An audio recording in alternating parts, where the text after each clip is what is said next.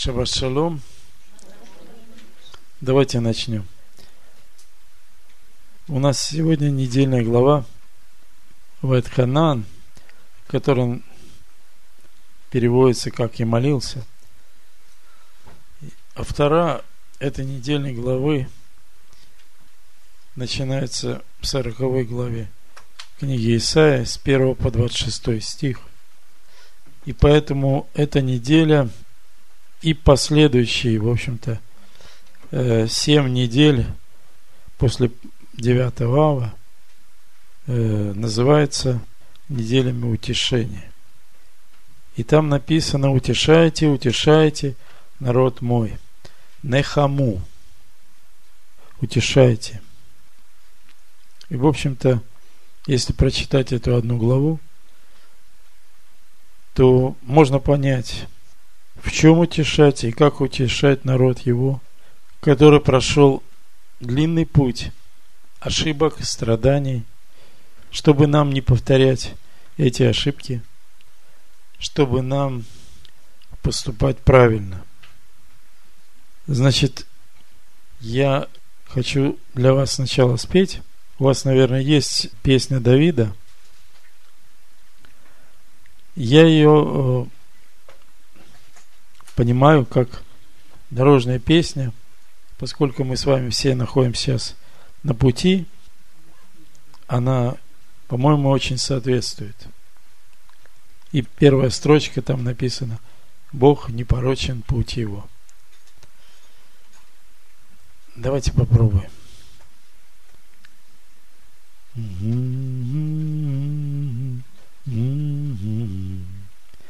Та-ра-ра-ра-ра-ра-ра-ра, та-ра-ра-ра-ра-ра-ра, та-да-да-да-да-да-да-да, да-да-да-да-да-да. Бог не порочен путь его, и слово Господа верно. Он одарил меня щитом, щитом спасения своего, спасения своего.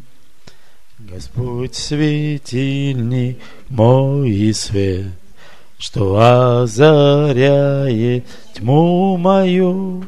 С тобой силен я, все могу. И в этом весь большой секрет, и в этом весь секрет. Кто кроме Господа спасет, открыл Господь мне путь прямой, поставил ноги над скалой, на высоту меня ведет, на высоту ведет. Ты шире шаг мой подо мной, благодарю Тебя, Господь. Ведешь меня прохладивой, ведешь меня святой покой, ведешь святой покой. Нога моя, как клань легка, Господь мой же, о мой оплот. Ты возвеличил свой народ, и милость Бога велика, и милость велика. Облёк ты силой для войны, врагов всех тылом обратил, и озираются они, идут с Израиля сыны, Израиля сыны. Бог не порочен путь его, и слово Господа верно. Ты одарил меня щитом, щитом спасения своего, спасения своего. Давайте откроем нашу недельную главу. Книга Второзакония с третьей главы. Мы будем читать, пожалуй, с четвертой. Я читаю с четвертой главы, с первого стиха. «Итак, Израиль, слушай постановления и законы, которые я научаю вас исполнять, дабы вы были живы и пошли и наследовали ту землю, которую Господь Бог отцов ваших дает вам». Значит, вы знаете, что есть три вида: повеление, постановление и законы. То есть эдот, хуким и мишпатим. А то, что здесь написано законы, это суды или законы суда. Хуким — это законы, которые нельзя, постановления, которые нельзя объяснить логически. И эдот здесь сейчас нету, но вообще в этой главе есть. Это свидетельство. Шаббат, праздники, временные свидетельства. Я читал эту недельную главу и думал, ну вот читается так сладко, красиво написано. Пытался понять, о чем речь идет в этих трех с половиной главах. И понял, что даются законы устроения общества Израиля как раз перед вхождением в землю. Это, в общем-то, уникальные вещи, и народы мира это не познали. Если вы вспомните, какие бывают вообще формы устроения общества, там рабовладельческое, феодальное, диктатура, коммуна, демократия, наконец. И как люди, живущие здесь, на этой планете, пытаются устроить жизнь на ней, пытаясь сделать это самым лучшим образом, по их разумению. И, как вы видите, у них ничего не получается. Если посмотреть сейчас на нашу землю, войны, голод, неустройство, гонения, переселение народов, неустройство и все худое, непорядок. На этой земле нет порядка. На этой земле нет мира. И, в общем-то, на этой земле человеку живется неуютно. А Бог говорит, вот э, Левит, восемнадцатая глава, я читаю пятый стих. Здесь написано: «Соблюдайте постановления мои». Это хуким. «И законы мои, мишпатим, которые, исполняя, человек будет жив». Я Господь. Как точку поставил. Я так сказал. И мы сегодня будем говорить об устроении общества израильского. И как тема несколько мест Писания. Я почитаю вам. Притчи, пятнадцатая глава, стих семнадцатый. Написано: «Лучше блюдо зелени, и при нем любовь, нежели откормленный бык, и при нем ненависть». Тут же в семнадцатой главе первый стих: «Лучше кусок сухого хлеба, и с ним мир, нежели дом полный заколотого скота с раздором».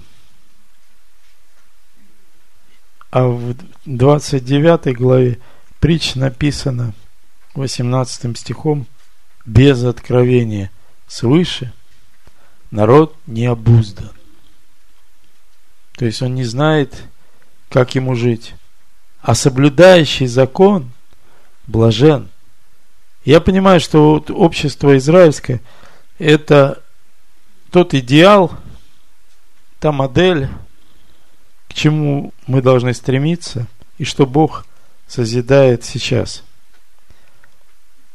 В четвёртой главе Второзакония, в шестом стихе, э, написано так, с пятого стиха: «Вот я научил вас постановлениям и законам, хуким, мишпатим, как повелел мне Господь Бог мой, дабы вы так поступали в той земле, в которую вы вступаете, чтобы овладеть ею.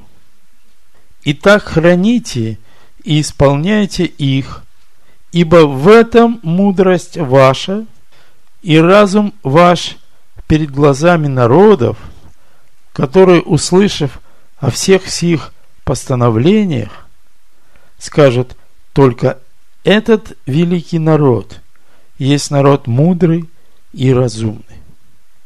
Вы помните, когда царица Савская пришла к Соломону, она хотела испытать его загадками, и та мудрость, которую Бог дал Соломону, была такая высокая, что не было в этих вопросах ничего незнакомого Соломону.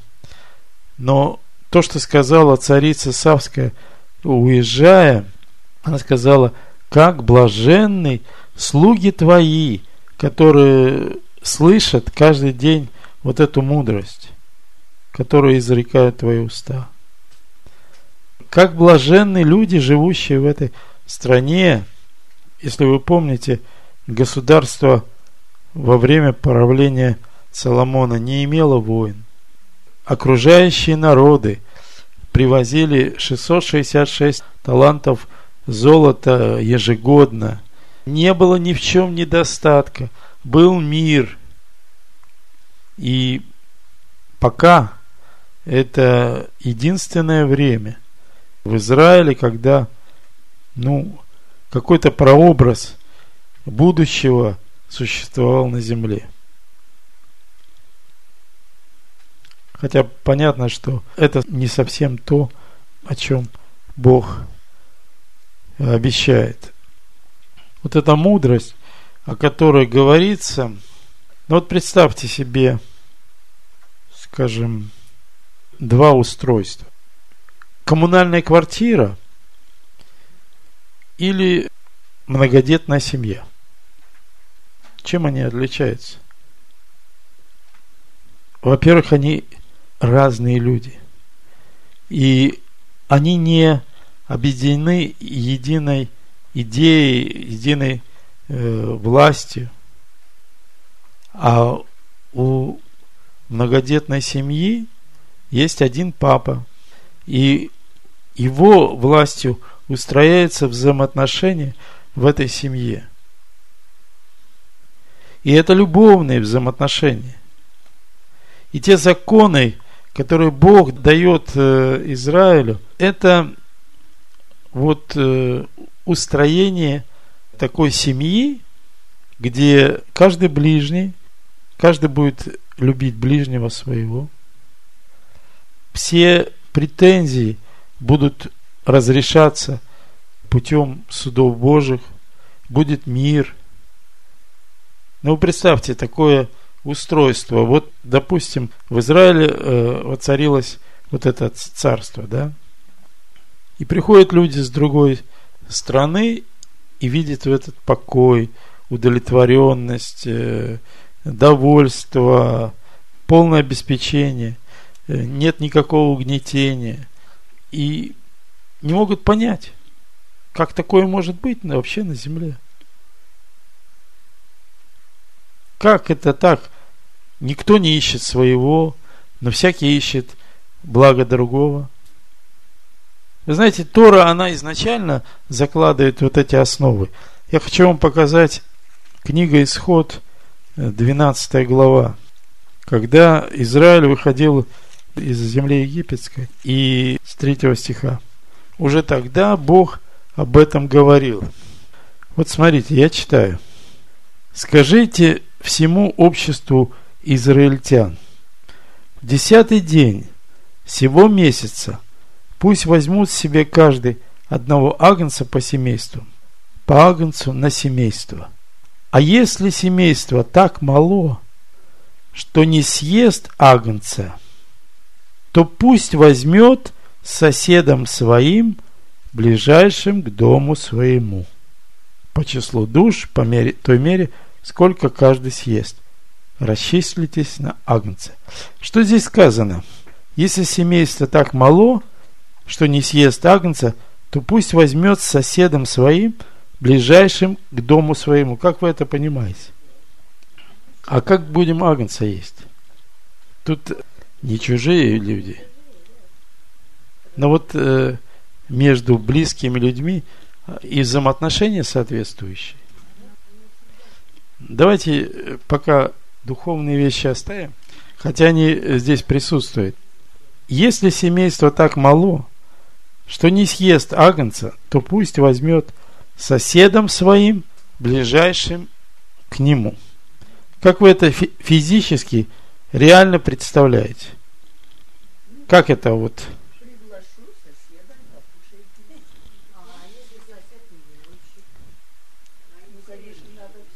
Нет, это общество израильское. Это общество израильское.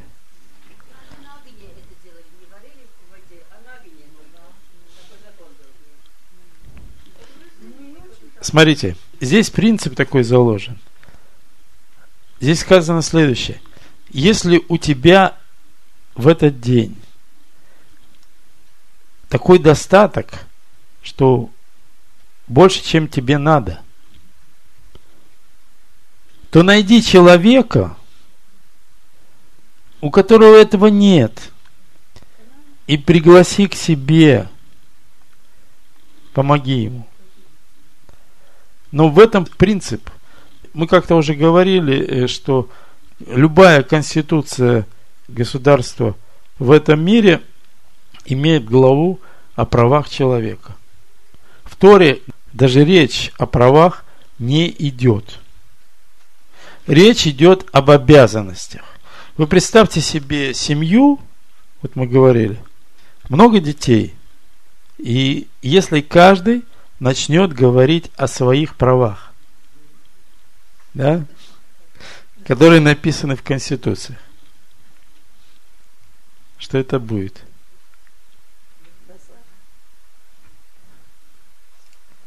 А когда люди научены, научены с детства, что у них есть от Бога данные обязанности по отношению к ближнему своему. Есть, по-моему, в притчах такой стих, там написано: кто притесняет ближнего своего, тот хулит Творца своего.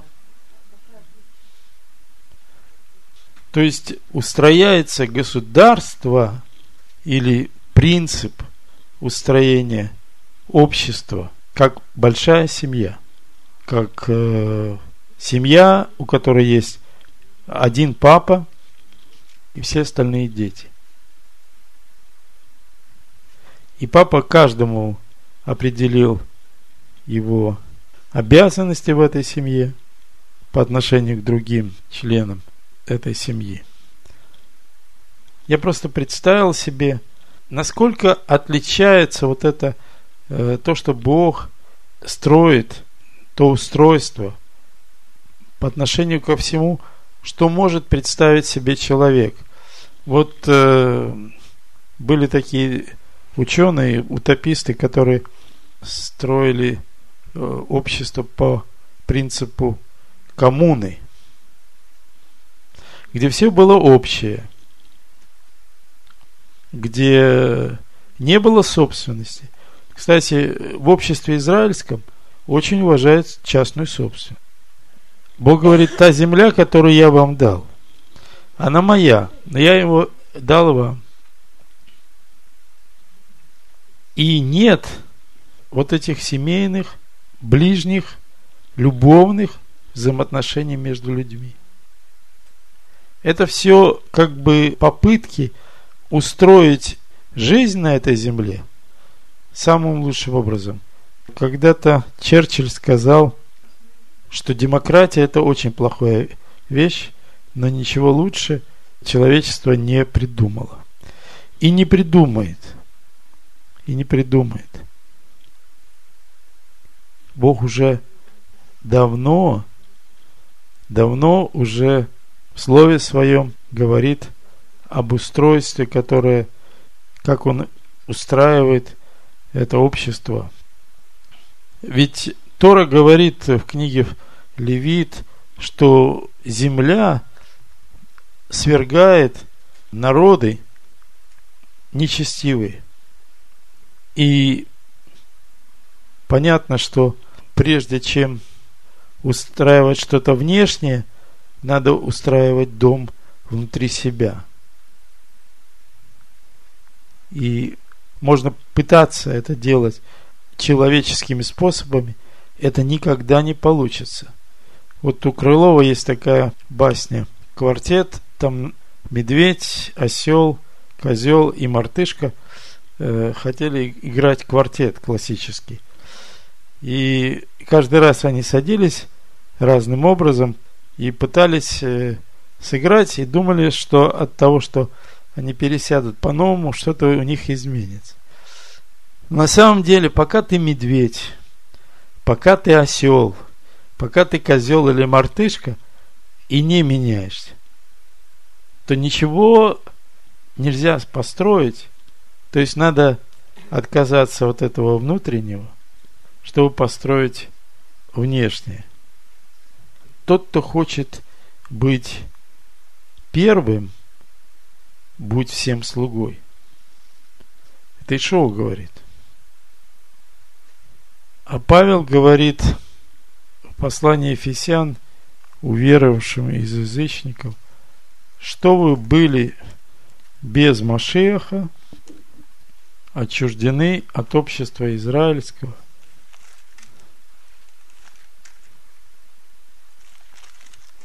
Вторая глава.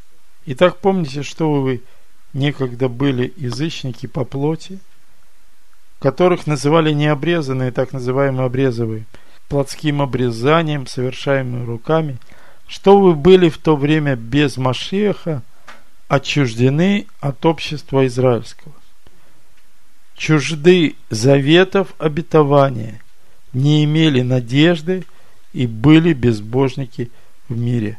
Не имели надежды. А вот у меня такой вопрос.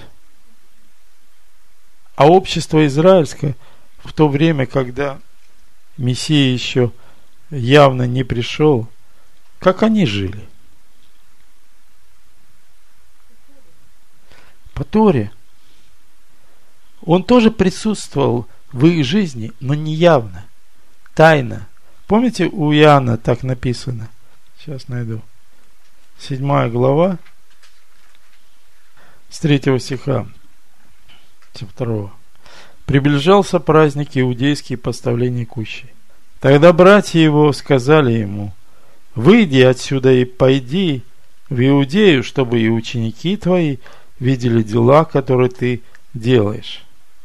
Ибо никто не делает чего-либо тайно, а ищет сам быть известным. И если ты творишь такие дела, то яви себя миру. Ибо и братья его не веровали в него. Но на это Иешуа сказал им: мое время еще не настало, а для вас всегда время.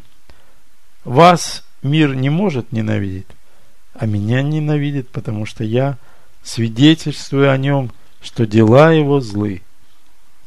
Вы пойдите на праздник сей, а я еще не пойду, потому что мое время еще не исполнилось. И дальше написано: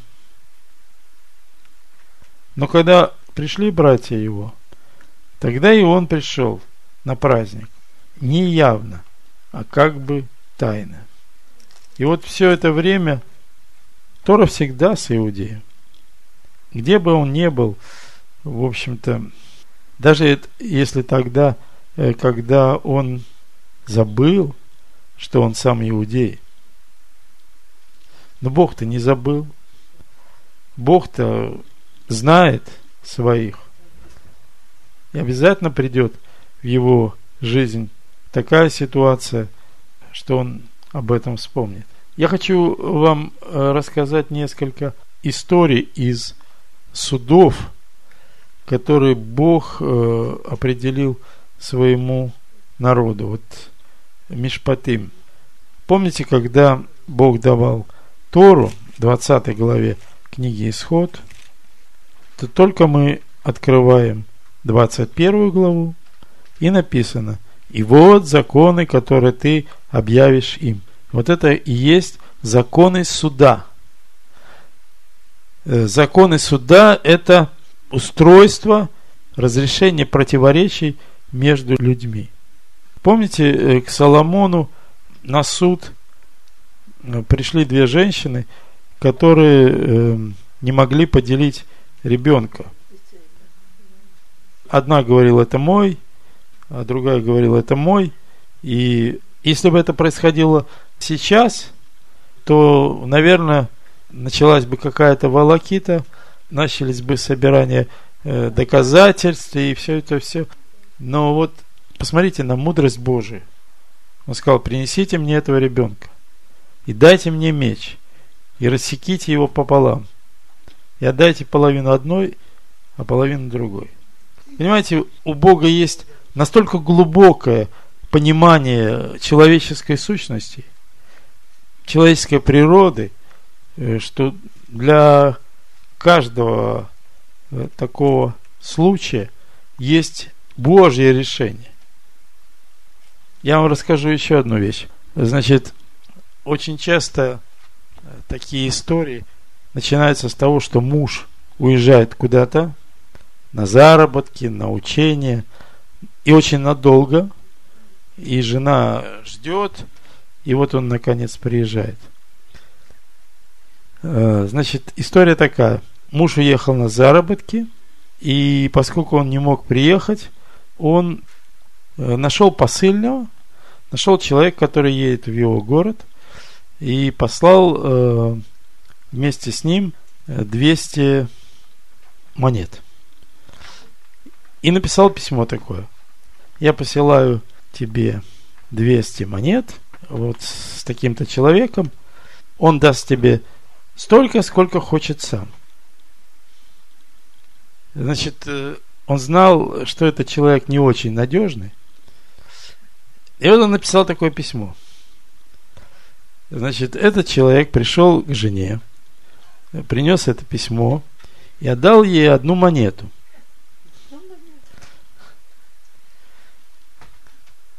Она прочитала письмо, тут написано двести, а он говорит: а, а тут написано, сколько он хочет сам.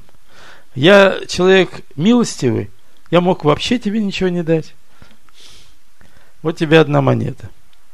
И, значит, она пошла в суд.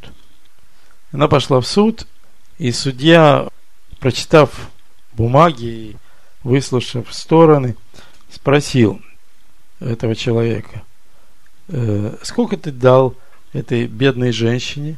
Он сказал: одну монету. А сколько ты взял для себя? Он сказал: сто девяносто девять.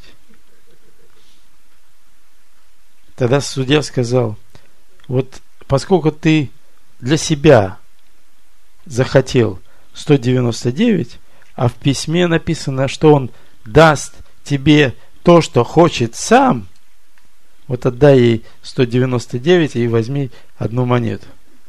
Понимаете, вот такая парадоксальная, в общем-то, ситуация и такое удивительное решение. Я хочу открыть двадцатую главу Езекииля. Я хочу вам напомнить, что мы сегодня говорим об устройстве общества израильского, о тех э, основах, э, на которых оно устрояется, и о той мудрости в устроении этого общества, которое Бог через хранение и исполнение своих законов, хуким, законы суда, мишпатим, устрояет это общество. Вот двадцатая глава, написано так: «И дал я им заповеди мои, и объявил им мои постановления, исполняя которые, человек жив был бы через них. Дал им также субботы мои, чтобы они были знамением между мною и ими, чтобы знали, что я Господь, освящающий их. Но дом Израилев возмутился против меня в пустыне. По заповедям моим не поступали и отвергли постановления мои, исполняя которые человек жил бы, бы через них. И субботы мои нарушали. И я сказал: и залью на них ярость мою в пустыне, чтобы истребить их. Но я поступил ради имени моего, чтобы оно не хулилось пред народами, в глазах которых я вывел их из Египта, чтобы они не сказали, что Господь вывел этот народ из Египта, чтобы погубить их в пустыне, что Он не смог привести их в обетованную землю. Но каждый раз, вот, когда такое непослушание приходит в нашу жизнь, и мы молимся, когда вот э, папа уже ремень взял в руки, мы молимся, просим его, и он поступает ради имени своего. Да? Но это не значит, что мы можем продолжать в том же духе. Просто для нас это повод остановиться и молиться, и чтобы понять, где проблема, что во мне не так. Потому что иногда это не на поверхности видно. Иногда это как бы скрыто.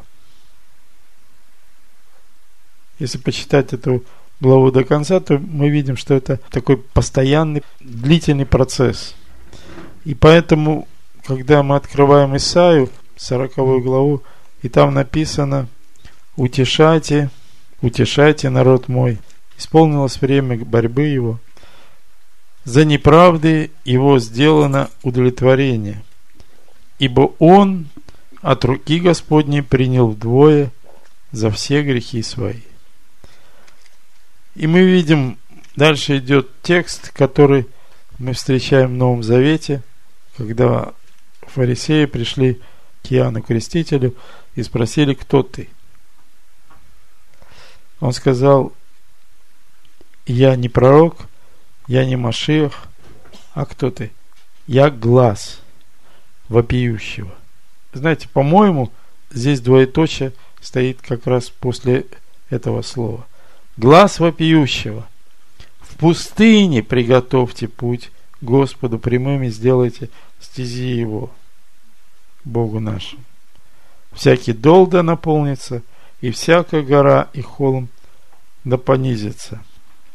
Кривизны выпрямятся, и неровные пути сделаются гладкими. Вот все это время народ Израиля без Машиаха. Он присутствует в их жизни, но не явно.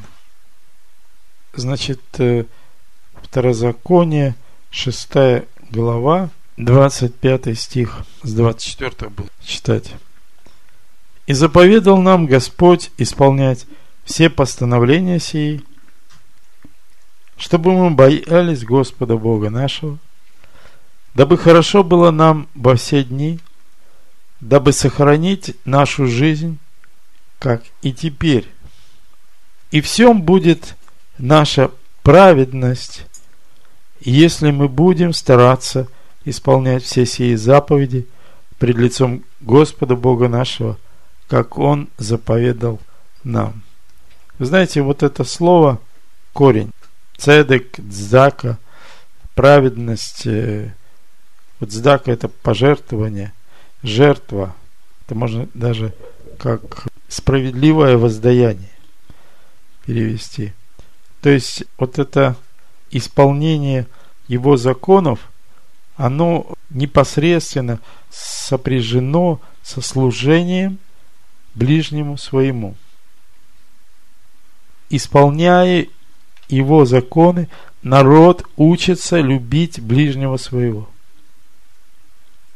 И Бог в этом участвует, меняя их внутренность. Вот этот путь, который мы проходим, чтобы нам войти в это общество, войти в эту землю. Кстати, вот недельная глава, следующая наша, она говорит об этой земле, в которую Бог ведет свой народ. Здесь написано одиннадцать десять, Второзаконие. «Ибо земля, в которую ты идешь, чтобы овладеть ею, не такова, как земля египетская, из которой вы вышли, где ты, посеяв семя твое, поливал ее при помощи ног твоих, как масличный сад.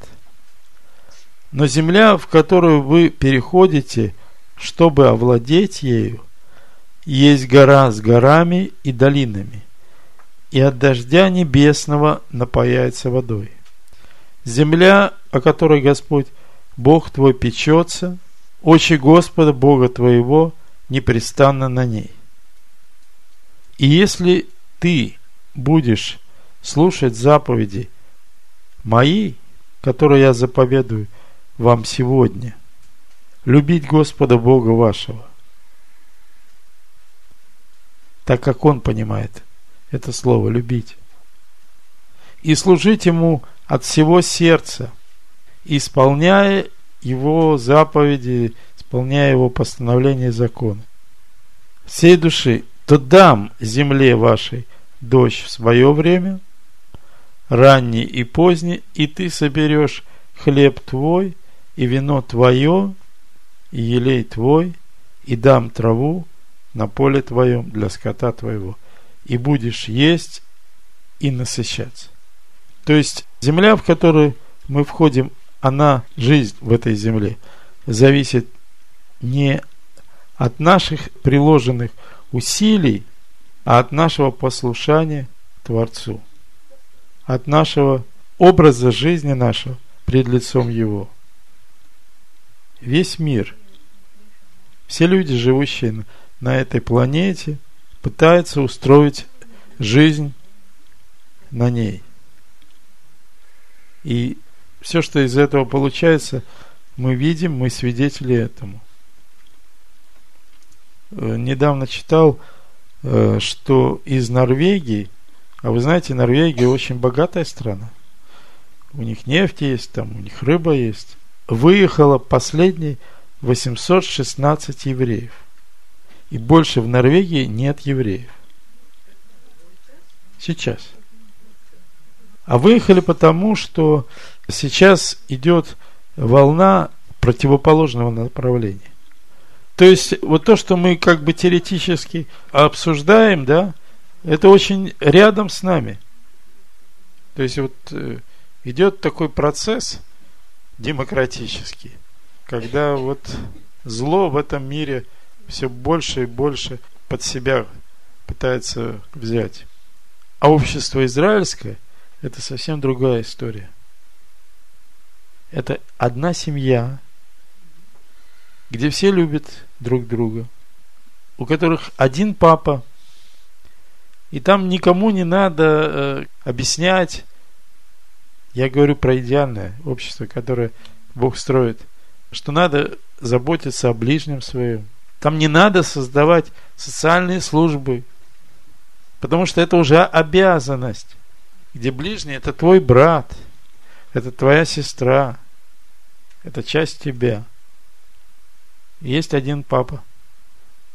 От чистого сердца щедро приглашают на пасхальный седер, приглашают, допустим, из синагоги на вечернюю трапезу, на встречу шаббата. Чужого, может быть, человека, которого ты даже не знаешь. То есть вот Бог устрояет вот мир так.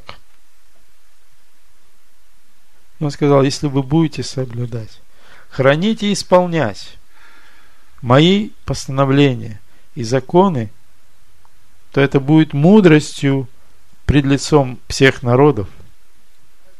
И написано: ибо есть ли какой великий народ, которому боги его были бы столь близки, как близок нам Господь, Бог наш, когда не призовем Его. И если какой великий народ, у которого были бы такие справедливые постановления и законы, как весь закон сей, то есть здесь написано Тора, которую я предлагаю вам сегодня.